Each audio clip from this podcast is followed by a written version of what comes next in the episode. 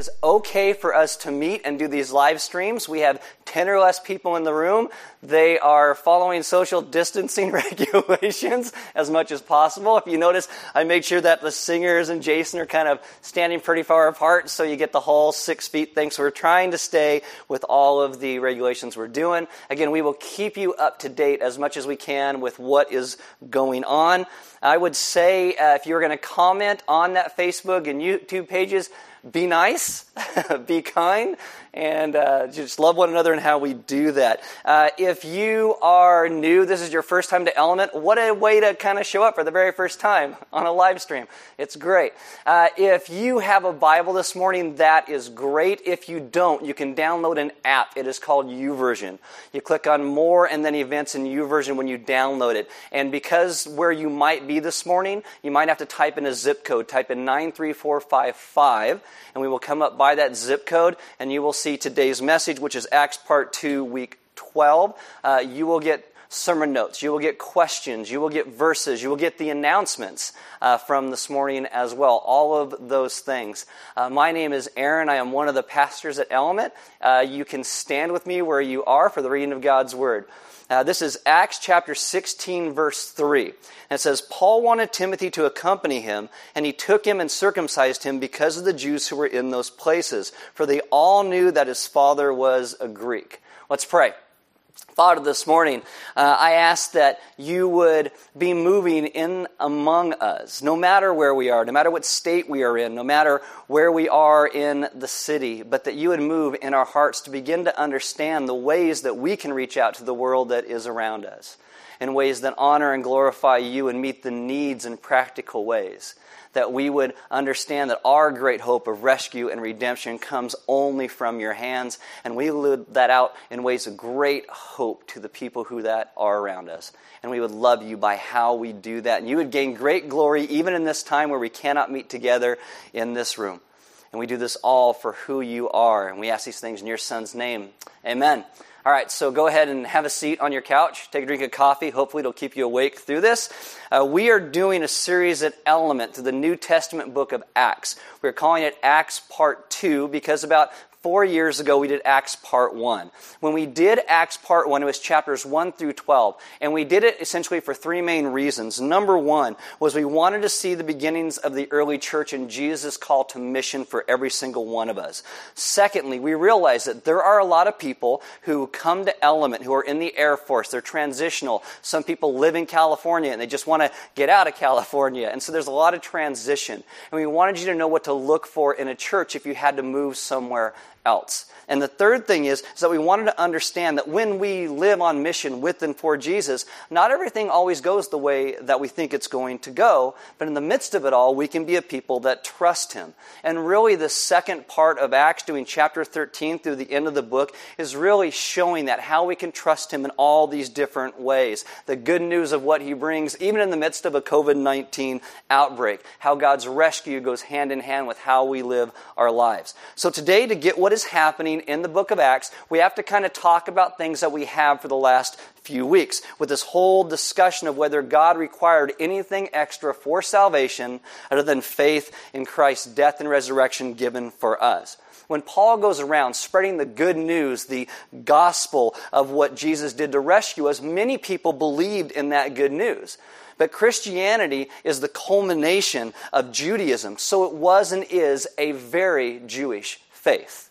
And this is the thing when Paul comes to understand this because Paul is very Jewish in who he is. But at this point, there's a lot of non Jewish people who are coming to also believe. And as Paul speaks to these people and they believe in the grace of God, it is wonderful. But other people come along behind them who are very Jewish and say there are certain things you also need to do to be part of the family of God. These people who would see themselves as being the most committed to God. Now, the Jews, they didn't do this out of any sort of animosity because the Jews believed the promises that God made, that it was through them that the blessings would come to the world. And they did because the blessings came to culmination in the person of Jesus. But this kind of morphed into this idea that everybody needs to be a Jew in ritual and practice. And the idea, again, it wasn't out of malice, but out of a way of life that they believe restored true life to those around them. The Gentiles, non Jews that Paul spoke to, they believed in the grace of God. They believed in Jesus' sacrificial death, taking away our sins, restoring us to relationship with God again. But what happened is other people came along behind Paul who were much more focused on Judaism and not necessarily just the great grace of who Jesus is. And they started telling these people that they needed to follow the Jewish ritual law in order to be part of the family of God, in order to be saved. You have a Bible, open to Acts chapter 15.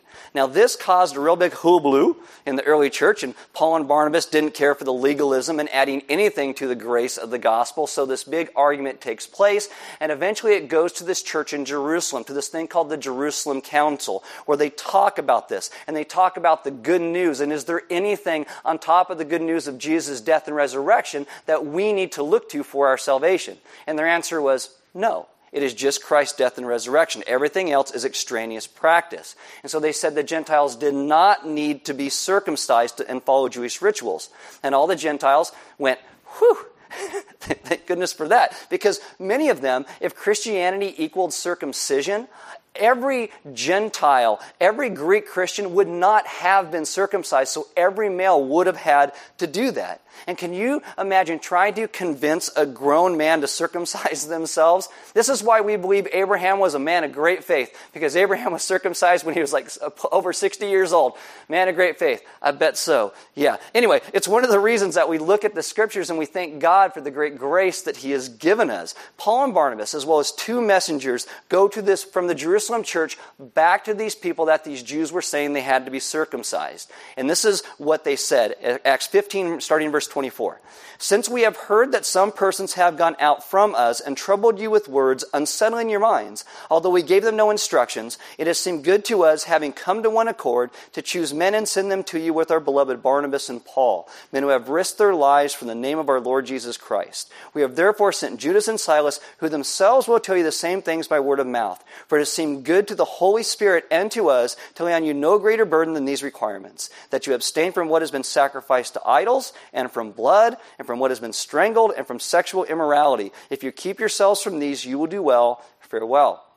Now, I told you that these requirements have nothing to do with salvation. They were how can these early church people from all these different cultural perspectives get along and learn to love and serve one another. Now, open your Bibles to Acts chapter 16, because there's great celebration that it is by grace that we are saved and we can all come together. But now Paul decides to go on his next missionary journey. And when he starts to do that, he is going to take two people with him Silas who is one of those people that came from Jerusalem, and this young man named Timothy. And this is what you read Acts 16, verses 1 through 5. But Paul came to Derbe and to Lystra. A disciple was there named Timothy, the son of a Jewish woman who was a believer, but his father was a Greek. He was well spoken of by the brothers at Lystra and Iconium. Paul wanted Timothy to accompany him, and he took him and circumcised him because of the Jews who were in those places. For they all knew that his father was a Greek. As they went on their way through the cities, they delivered to them for observance the decisions that had been reached by the apostles and the elders who were in Jerusalem. And this would be the message about grace and not adding anything to the grace of Jesus for salvation. Verse 5 So the churches were strengthened in the faith and they increased in numbers daily. So they end up in this place called Lystra. If you remember what happened in Lystra, Lystra was this place where Paul healed somebody and they all wanted to worship him as a god. When he turns down that worship, other people stir these people up again and they decide to instead kill Paul.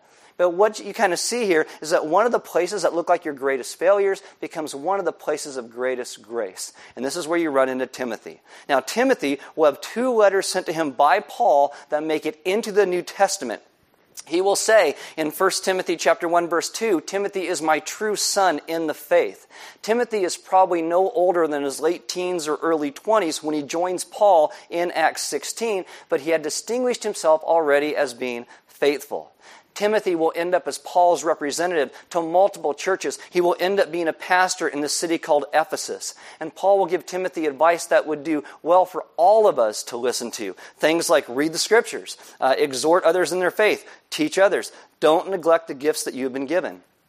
Now, Timothy also had something wrong with his stomach, and so Paul says, hey, change your diet a little bit that may help you to feel a little bit better, which could also be good news for some of us. If you have a diet of beer and pizza all the time, you don't feel good, change your diet. I'm not saying that was Timothy's diet, but anyway, we are also told, and this is important, that he was the son of a Jewish woman who was a believer, but his father was a Greek. That doesn't mean his father wasn't a believer. It doesn't mean he was either. But the reason for the next line comes out of that. Verse 3 Paul wanted Timothy to accompany him, and he took him and circumcised him because of the Jews who were in those places, for they all knew that his father was a Greek.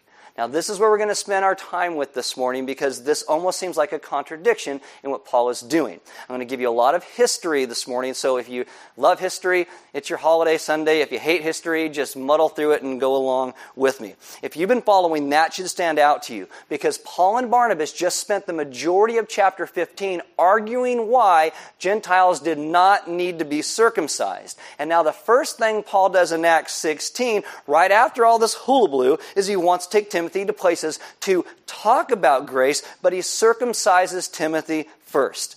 Do you think Timothy is like, but wait, wait, wait, didn't you just say I don't need to do that? Verse 4 As they went on their way through the cities, they delivered to them for observance the decisions that had been reached by the apostles and elders who were in Jerusalem. The text even says they were taking these decisions about salvation by grace and grace alone to all of these places. And yet, he circumcises Timothy. Now, if you have a Bible, open to 1 Corinthians chapter 9. This little section in Acts 16 has caused a lot of controversy. Uh, some people say there's an inconsistency in what Paul is doing, but I don't think so. I think it is going to exactly who Paul has always been someone who looks at the culture around him and wants to find the best way to reach the people that he is sent to love. So this is what happens in 1 Corinthians 9, 19 through 23. This is kind of Paul's whole vision for everything that he does. He says this, For though I am free from all, I have made myself a servant to all that I might win more of them. To the Jews I became as a Jew in order to win the Jews. To those under the law I became as one under the law, though not myself being under the law, that I might win those who are under the law. To those outside the law I became as one outside the law, not being outside the law of God, but under the law of Christ, that I might win those outside outside the law. To the weak I became weak that I might win the weak. I have become all things to all people that by all means I might save some. I do it all for the sake of the gospel that I may share with them in its blessings. Now I call this message today, All Things to All Men, part one. There's going to be a part two. It'll be in about 10 weeks from now. But what you have to understand is Paul does these things to take the gospel further. And it's not just that Paul was all things to all men in these two messages I will give you, but he did it all the time. It's just more pronounced in these two messages. At the point where Paul is in Acts 16, his main method of how he will share the gospel is he will go into a city. And in that city, he will go to the synagogue first. He will talk to the Jewish people because that's who he's from and he knows them and their story. It's easy to relate. So he goes in. But in order to be heard in those synagogues, he must be acceptable to them. Because acceptable to them means also acceptable to God. And for that to happen, you had to be circumcised. Now, Paul knows that in his acceptance in God, it's by what Christ did alone. But he wants these people to hear him and the message of grace. Paul doesn't show up with placards and signs and protests and say, oh, your theology is terrible, repent. He shows up acceptable to them in order to have a conversation with them because God loves them, and so does he. And so does he. And I think a lot of people miss this great open grace that God has always had. I was recently watching this interview on the Joe Rogan experience, and he is interviewing a guy named Ben Shapiro. And when I say Joe Rogan and Ben Shapiro, liberals and conservatives all rejoice. So there you go, both sides of that. Anyway, during the conversation, Ben Shapiro, who is Jewish, was saying he didn't want to change how the government saw marriage because he didn't care, and that he belonged to a religion, Judaism, that didn't care if anyone converted or not. He actually said this He said, We would rather no one converted, really just leave us alone. And that is actually not true at all. And it's kind of sad for someone who claims to be an Orthodox Jew to say that, because Judaism is not and was never meant to be a closed system. People misunderstand Judaism when they think about it that way. And that's part of the problem when Jesus comes that he goes after the religious leaders for. that they thought and believed that only the Jews mattered and that no one else did, that only they were blessed. And they saw that great blessing from God reserved only for them. And they forgot that God called them to bless the entire world because they had first been blessed. In the Old Testament, what we call the Hebrew Scriptures, God tells Abraham that he would bless him to be a blessing to the entire world. It's a very expansive vision.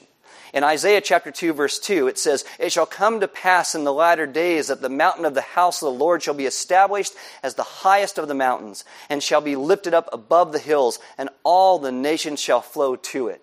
In verse 4, it says that we'll take our implements of war, our swords and our spears, and we will beat them into implements of cultivation. Well, we will come together and be one people. That is an expansive vision. It wasn't one God for the Jews and whatever for everybody else. It was one God, one people under Him. That's the vision of the Hebrew Scriptures. And throughout the Old Testament, and even the first century statement of Acts, people came and they did attach themselves to Judaism. They attached themselves to this message. People who were not Hebrew or Jewish by birth. And there are two ways that you could actually do this. And I'm going to overly simplify this, and you might say, Aaron, you're being overly simplistic. Yes, I am. Just get over it and go with me because I don't got you know, hours and hours to explain this. But there's essentially two ways to become Jewish. First, you can become one by being a convert or a proselyte. This wasn't easy because it mainly involved circumcision. There's old story, I don't know if you heard it, that there's a rabbi and a Baptist minister and a Catholic priest. How all good stories start, I know. Anyway, they're becoming close friends and they decide to take up a hobby together to grow them together. They decide to learn the way of the samurai, sword fighting. So after years of training, they finally go to Japan for their test and they sit down and an old samurai goes in front of them and pulls a flat out of his pocket and he starts with the Catholic priest and he tosses it in the air. And the Catholic priest goes, oh, schwack, cuts it right in half. And the samurai master says, You pass. He goes to the Baptist minister, pulls out another fly, throws it up in the air. And the Baptist minister goes, swat, swat, swat. And the fly falls down in three pieces. And the Baptist minister says, It's like the Father, Son, and Spirit, one fly. And the guy says, You pass. And he goes to the rabbi and he pulls out a fly and he tosses it in the air. And the rabbi's all, swat, swat, swat, swat, swat, swat, and the fly just falls on the ground. It's rolling around in pain. And the master says, You don't pass. And the rabbi says, Look closer. I just circumcised it. I hope you guys are laughing at home. I don't know. Anyway, circumcision was one of the things you had to do to become a Jew. You had to be circumcised. I mean, there are lots of other steps involved, but in most cultures, that's really the biggie. Like some people today will say, Oh, I tried Jesus. I tried God. You don't try to be Jewish. It was like, you're in, you commit. And once you're circumcised, you follow all of the law. You ate kosher. You did all of these things. And when you were in, you were considered fully Jewish, no matter where you started. And if you had kids that came after that, they were also considered Jewish. So you're not only just joining a religion, but also, also an ethnicity. But what if you don't want to do all that? Well, there is another way you could connect to these people, and that's by becoming what is called a righteous Gentile or a God-fearer. If you didn't want to do a lot of those things, like maybe even being circumcised, there was a way. You read about these people a lot in the scriptures, these God-fearers. They weren't full converts, and they were seen by a lot of Jews as second-class citizens in their synagogues. And it's not that they didn't believe, they just typically weren't circumcised. They weren't following the whole law. And yet, Judaism was still open to these people. They were welcome in synagogues. They could participate in certain Jewish festivals, but they didn't have to keep the whole Torah, and they also could never teach like Paul and Timothy did when they went to these synagogues. Now, these people, they gave them essentially seven laws. They were called Noah's laws. There are a few dietary. One was don't murder, which is always a good one, by the way. Uh, don't eat blood, so have your steaks well done. And it was a sense so they could get along with these people in the synagogues, but not being full Jews. And again, they couldn't teach in those places. Hopefully that makes sense. Now, some people see what Paul did by going into these synagogues and wanting to talk about the grace of Jesus. They saw it sometimes as Paul being a sheep in wolf's clothing. Oh, he didn't really believe what they believed. He wanted to change them. But that's not what Paul is doing. Paul sees Christianity as the fulfillment of everything the Jewish faith was always hoping for. He knows that Judaism was never meant in the, in the end just to be a bunch of moral rules. It's about being God's image bearers in the world, being restored to relationship with God Himself. And so, in order to be able to move among the Jewish community without putting up any type of wrong barriers at the wrong moment, Paul circumcises Timothy in agreement with T- Timothy, not against his wishes. Again, Timothy's dad was a Greek. He didn't have Timothy circumcised as a baby. But really, the qualifications for Jewishness, most rabbis say, come through the mother. Because they say, well, you're never sure who the dad was, but you're always sure who the mom was. And so Paul has Timothy circumcised not for salvation, not for salvation, or needed to become part of the family of God, but it made it easier to advance the gospel and that is committed. And I wonder how committed we are to it. Not that you need to be circumcised, but how committed we are to advancing the gospel, especially in this time where people cannot even get out of their homes. Are we too afraid to even reach out to our neighbors or say hello from six feet away? I mean, God calls us to be those who step into each other's lives in a way that speak about His grace and His goodness. Now, you might ask or be wondering, how would anyone know if Timothy actually was circumcised? I mean, in order to go in the synagogue, you got to lift up the toga and at your price of admission, like, show me the shmekel. You know, what? It, no, not at all. By social standards back then, they're a little bit different than they are today. And if you went to the bathroom or you took a bath, you wouldn't normally be alone and people would see and notice. And if they lied about Timothy's status as a Jew, it'd be found out. It would also come up in conversation because people knew Timothy's dad was a Greek. So people would ask about it. And it's always better not to lie. I mean, that's a good rule too. Like, it's always better not to lie. And I'm giving you a lot of information about this today and historical background, but I want you to understand what they were willing to do to engage the culture that was around them. Paul believed that these people needed to hear the message of God's grace, and by doing this, it made the inroads so much easier. Paul knew that not everyone was the same culturally. And as time progressed, things did begin to change a bit. And as an example, years later, you juxtapose this with a guy named Titus. Titus becomes a pastor in the early church as well, and Titus is pure Greek, fully Greek. Now, there's actually a book in the New Testament named for Titus that Paul wrote a letter to him as well. And Paul actually fought Titus not to have him circumcised by certain Jewish people in Jerusalem. this is Galatians chapter 2, verses 1 through 3.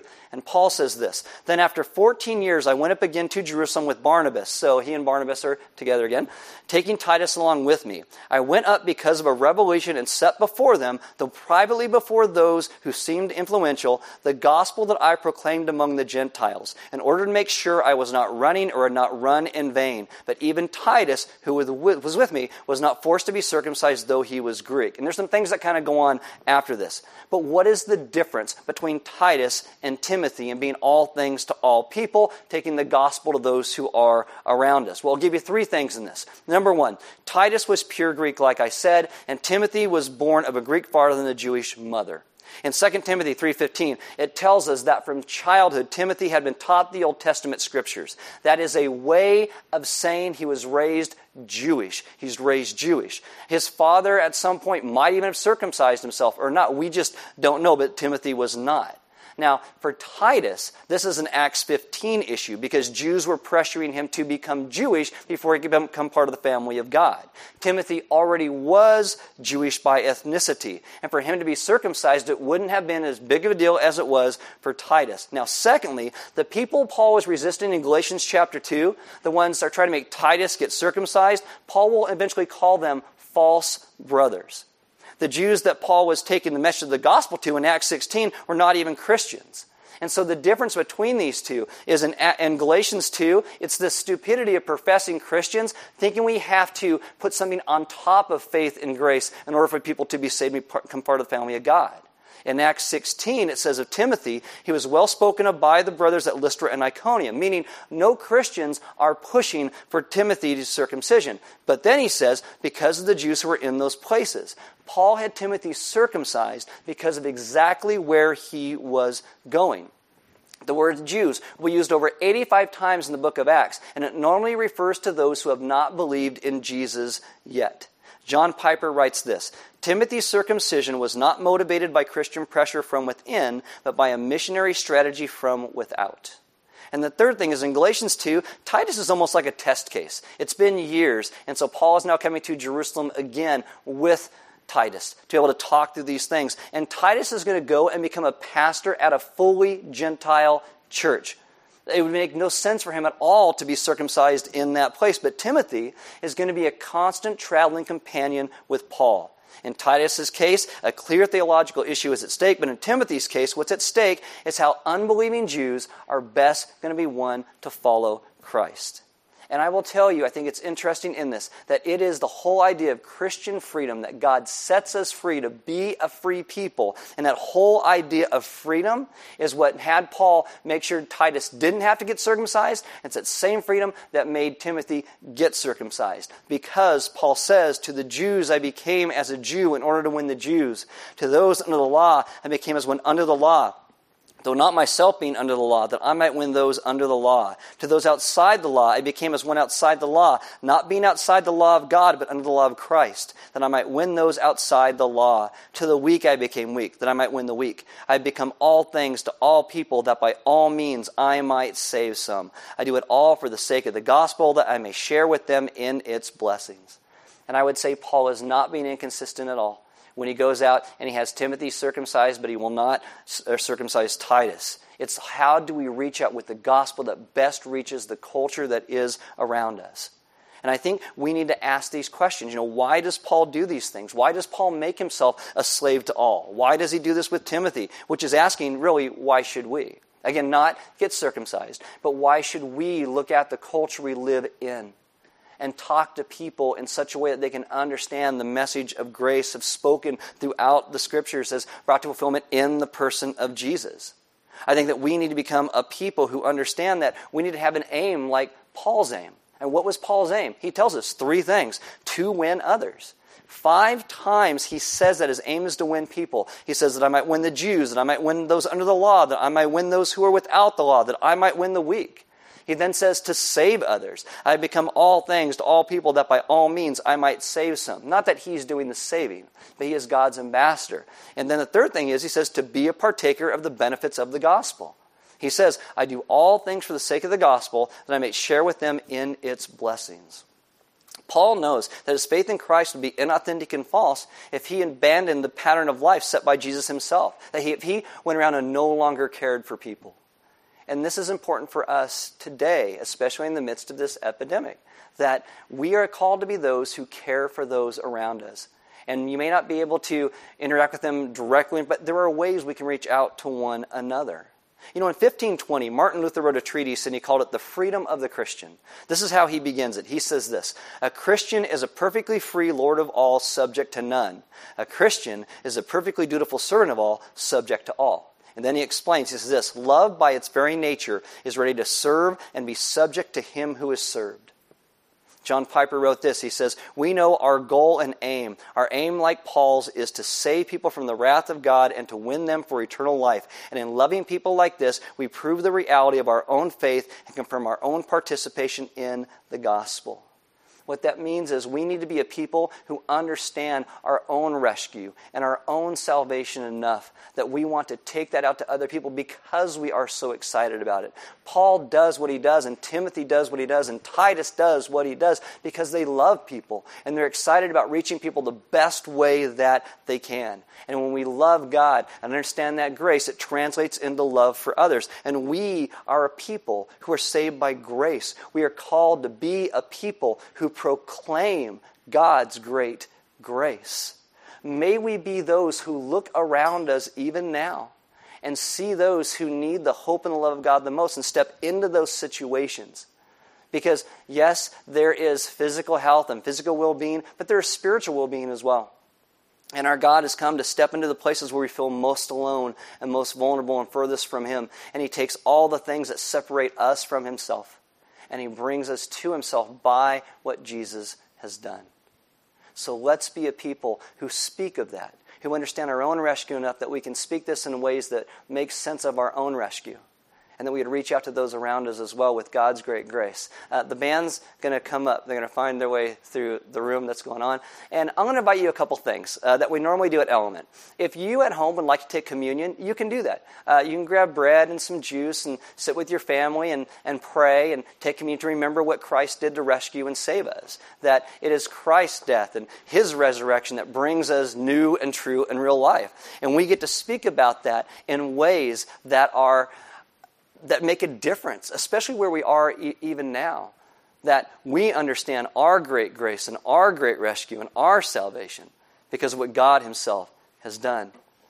And so you can take communion as a reminder of that. Uh, if you need prayer, uh, we, we have a couple ways to do that. You can go to our page. You can send an email to connect at ourelement.org. If you're on our Facebook page, you can add prayer requests there. Uh, you can, you can uh, text them, I think, at uh, 805 310 for Okay, don't text them. Apparently, don't do that. So email them to us, and, and we'd love to pray with you. If you need someone to call you and pray with you over the phone, we would love to do that. Get a hold of us, and, and, and, and we'll do that because we want to make sure that we are loving one another enough in the midst of what is going on.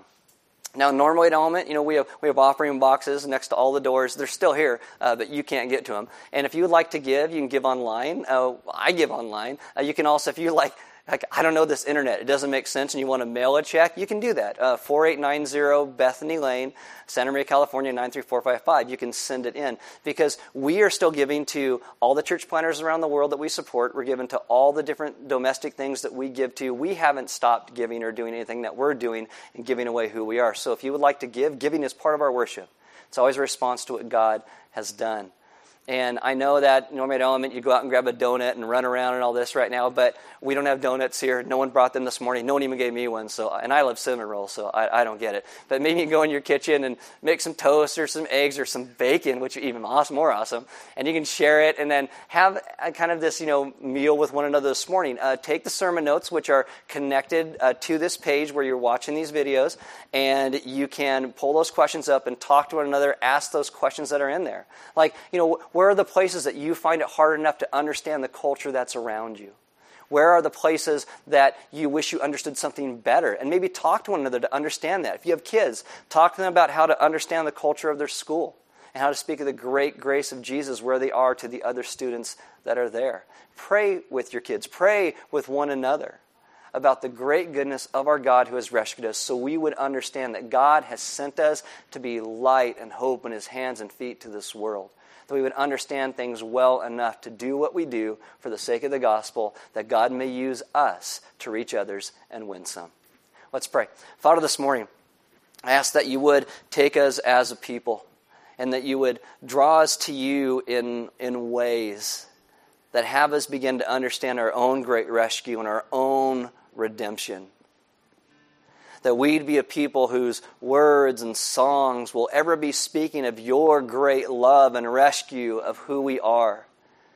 That we would understand the depth of your great rescue.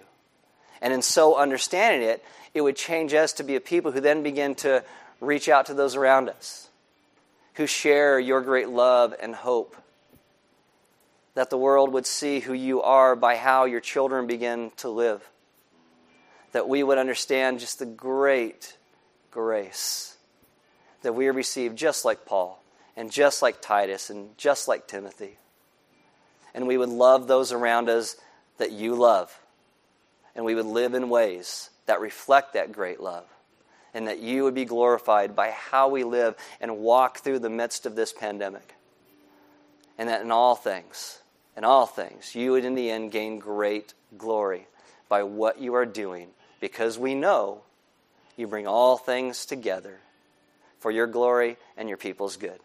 So teach us to love and trust you in the midst of this. Thank you for your rescue and your salvation and things like the internet so we can live stream services together and still be a community. Thank you for your great grace. We ask all these things in your son's good name. Amen.